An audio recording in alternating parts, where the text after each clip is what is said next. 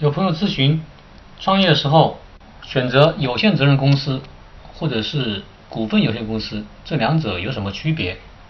他们对于注册资本的要求是多少？在税费方面有什么不一样？下面我简要解答一下。虽然我国公司法把有限责任公司和股份有限公司作为两种公司的形式，分别进行了规定。但是实质上，股份有限公司只是有限责任公司的一种，两者并没有本质的区别。而且，二零一三年新修订的公司法已经取消了有限责任公司和股份有限公司的最低注册资本要求，因此，创业的时候如果想设立股份有限公司也是可以的，但是。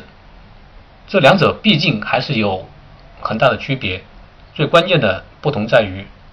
股份有限公司它是典型的资合，它是把公司的全部资本化成等额的股份，公司的表决机制和股权分红完全取决于股份，而有限责任公司呢，它更强调人和，它不采用股份的形式，在公司经营。管理还有股权分红方面，更加强调股东的意思自治，也就是说，这些不完全取决于股东的持股比例。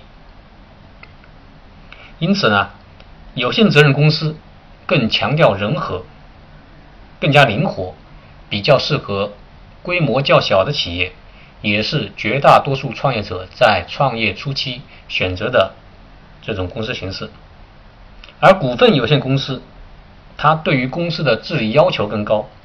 它需要建立比较完整的组织机构，还有比较完善的内部控制体系，它适合规模较大的企业。因此，对于初创企业来说，很少会选择股份有限公司，只有如果是。有上市的这种计划的，尤其是在短时间内准备上市的这种计划的，那么可以考虑直接设立股份有限公司。有限责任公司和股份有限公司在注册资本上没有本质的区别，他们在税费方面也没有特殊的区别。总结一下，对于绝大多数的初创企业，更适合采用有限责任公司的形式。只有少数在短期内有上市计划的，才有必要